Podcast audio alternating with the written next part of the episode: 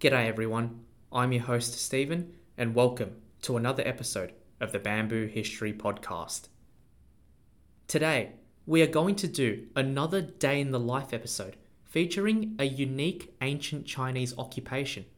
Remember episode 5 about the Geng Fu? Well, in DJ Khaled's words, we've got another one in store for you today. Today's occupation is called a Biao Shi, spelt B I A O S H I, and is the equivalent of a modern day security guard slash armor guard slash courier slash escort. To those who are new to this podcast, I am a Chinese Australian bloke that got hooked onto Chinese history as a kid and decided to make a podcast out of it. This podcast will feature stories of events, traditions, and intrigues that happened in China back in the day. I also aim to do episodes on the history of China's neighbouring regions as well in the future. I have an Instagram account at Bamboo History Podcast, which has additional historical facts and content too small to fit into a podcast, so please check out my Instagram as well. Lastly, to my existing listeners, my bamboo historians, thanks again for following me on this journey. Before I begin, just a quick disclaimer that any characters used in this episode are fictional and are used for audience engagement purposes. Alright, now let's get into the episode. On a warm summer day, on a rocky path on the slope of a Chinese mountain, a young man named Qi was carrying a load of books in his bag. He was on a week long journey to the capital city to take the palace level Keju exam. And he hoped that he would turn his life around if he passed his exam, because that meant he would get a good job in the capital city, which meant the money would be rolling in so he could support his family back home in the countryside. Besides all his books and his clothes, he also brought with him some money to use on his journey. Qi was confident that he could pass his exams and was in good spirits, walking briskly along the mountain edge, when all of a sudden he heard a noise behind him. Pow! He looked back and saw a group of five to six men, armed with swords and spears, appearing behind him from some bushes. Oh no, Qi thought to himself. He knew he was in trouble. He started to run, but his heavy pack weighs him down, and he hasn't really done much cardio before. And the men behind him catch up and then pin him onto the ground.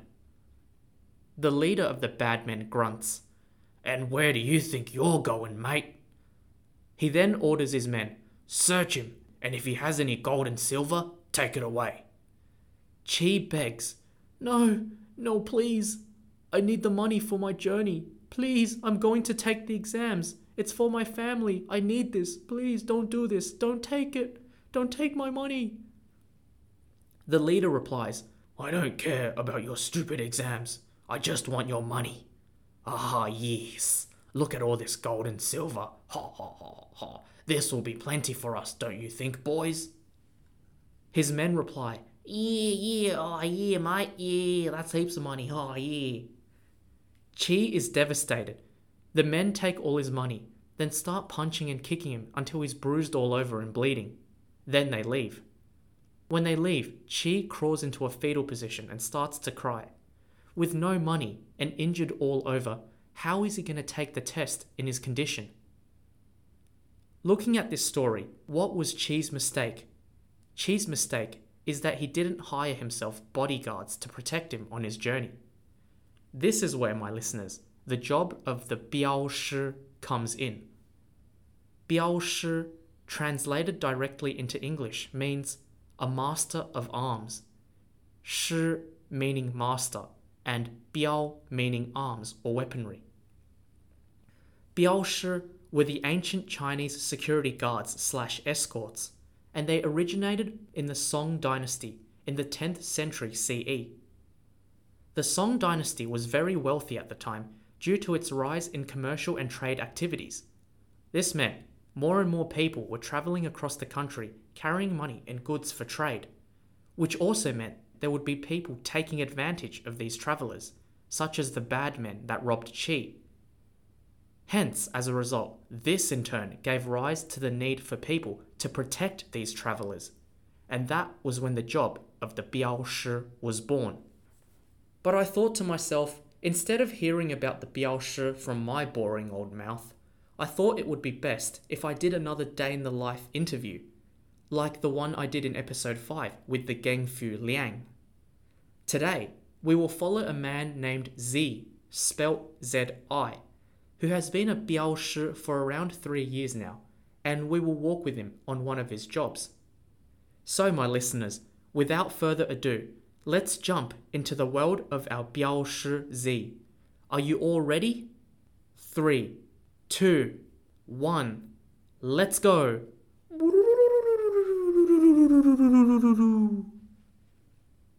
We are now in the city of Yancheng, currently in the 1700s Qing dynasty. It's currently 6 am, and there are already sounds of people getting up to start their day. I'm personally very tired right now. I go to Z's house and I knock on his door to greet him. He asks me what time it is, and I tell him it's 6 am. He's like, oh no, and hurriedly gets dressed, joins me on the street, and locks his door behind him. He starts walking very fast, and I can't catch up to him. He looks behind at me. Stephen, come on, mate, walk faster. We're running behind schedule. The job starts at 7 am. We reach a large building where Z explains are the offices of a Biaoju, B I A O J U. What is a Biaoju?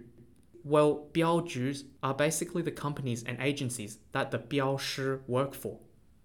I ask Z, do all Biaoshi like you work for a Biaoju? Z replies, most of us do. Some work alone, but that's really hard because you don't get to have the networks and resources that the Biaojus have. It's like working for an agency versus working freelance. We make it just in time.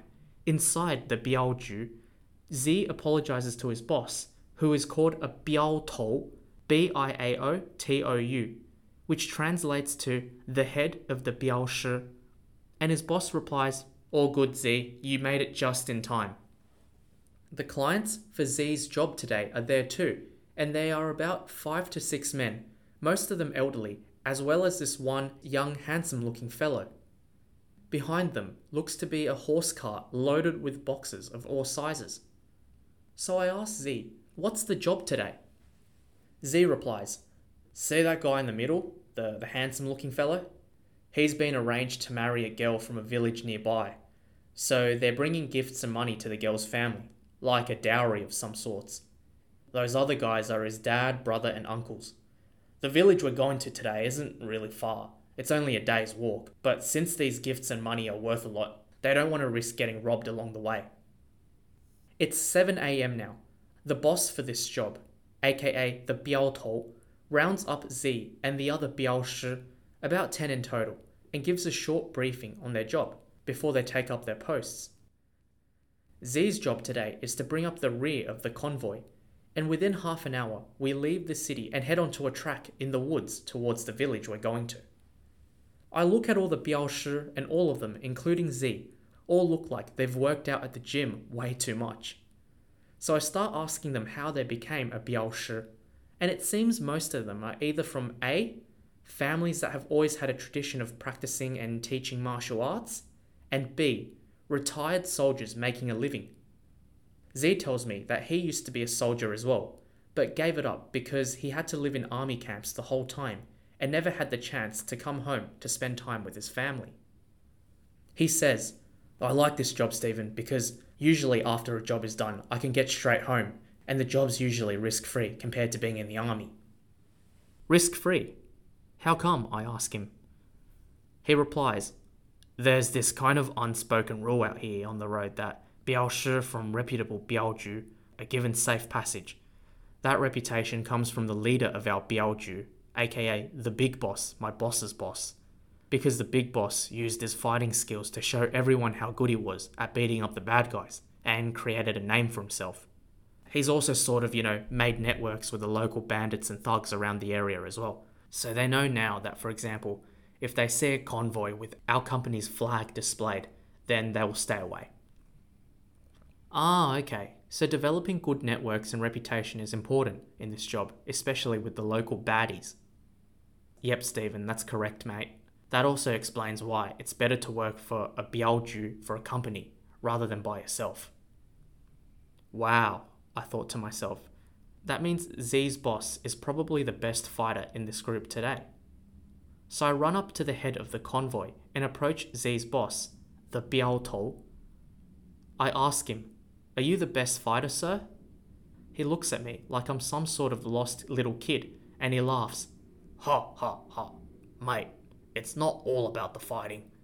Yeah, I'm alright with my fighting skills. But in order to be a Biao Shi like us, there's actually three important skills that you need to have. Really? I ask him. What three skills? First, you gotta know how to cook. Sometimes a job takes days, so we have to eat on the road. And if there's no restaurants nearby, we need to make our own food. Second, you need to know how to repair your own shoes.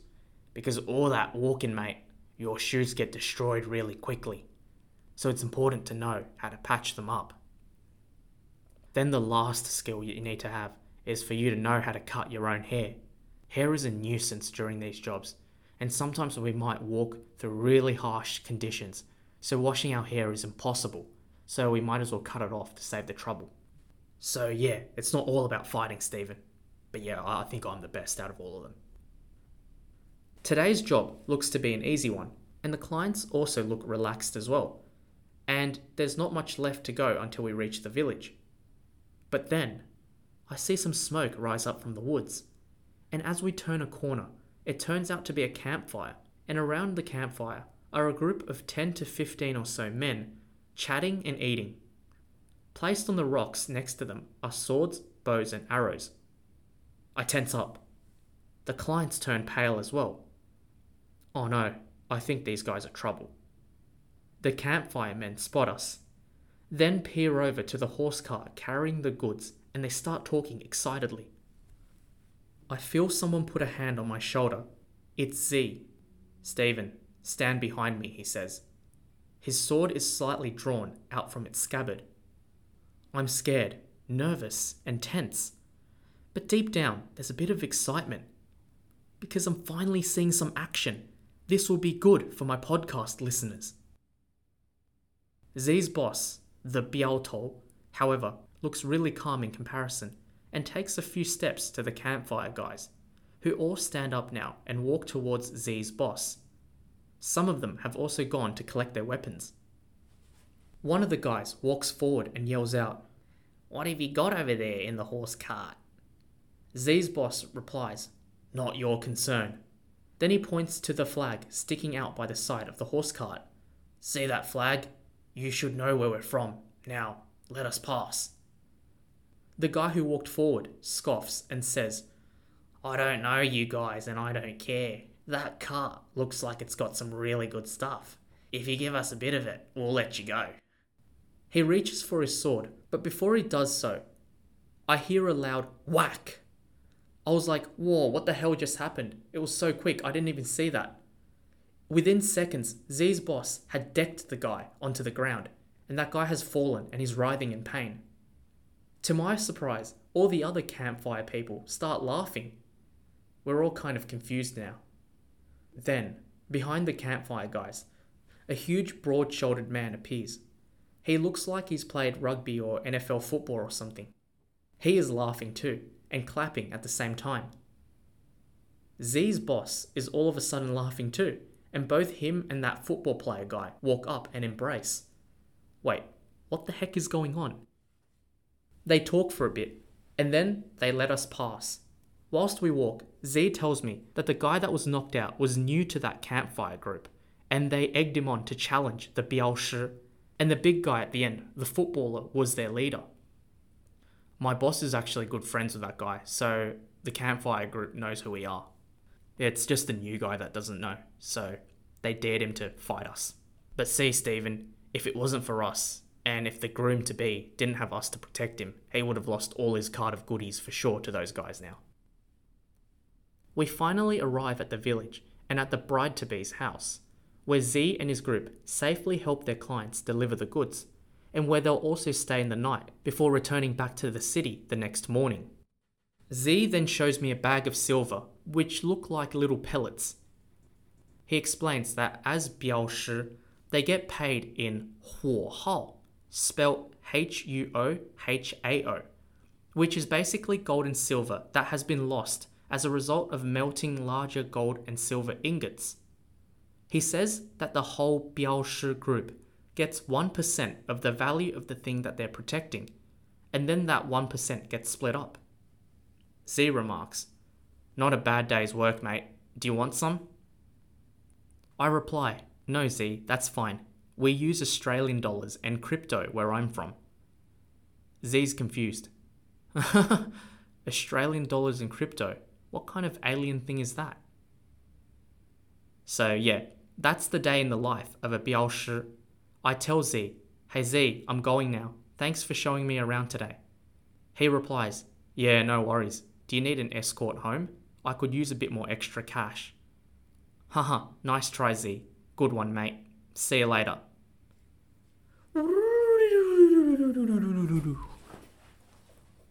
Ah, my listeners, that was fun, wasn't it? I hope Z and his team gave you good insight as to what Biao Shi did for a living. I also wanted to add that there are multiple forms of Biao Shi that would escort different types of goods. For example, there were security guards and escorts for mail, for cash, for gold, for food supplies, for people, and even for things like fish. Haha.